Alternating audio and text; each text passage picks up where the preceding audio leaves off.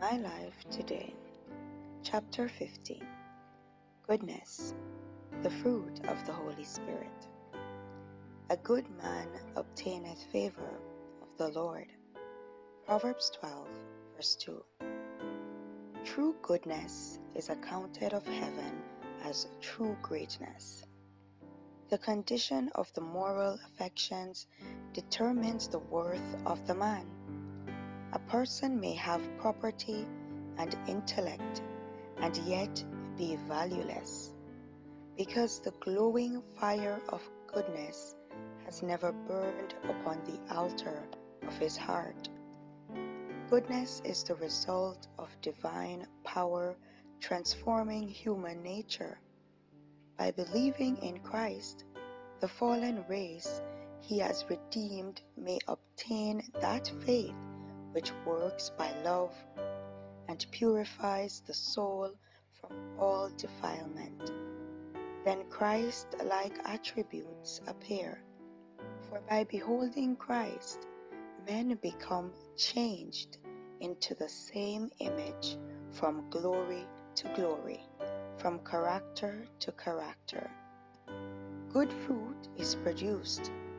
The character is fashioned after the divine similitude and integrity, uprightness, and a true benevolence are manifested toward the sinful race. The Lord has placed every human being on a test and a trial.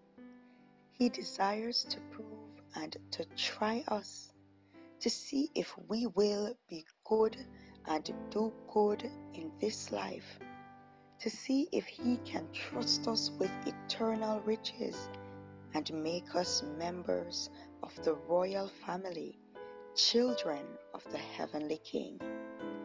There is no limit to the good you may do.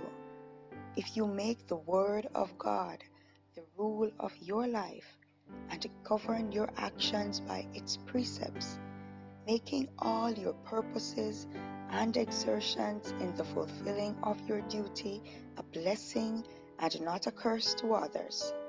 Success will crown your efforts. You have placed yourself in connection with God. You have become a channel of light to others.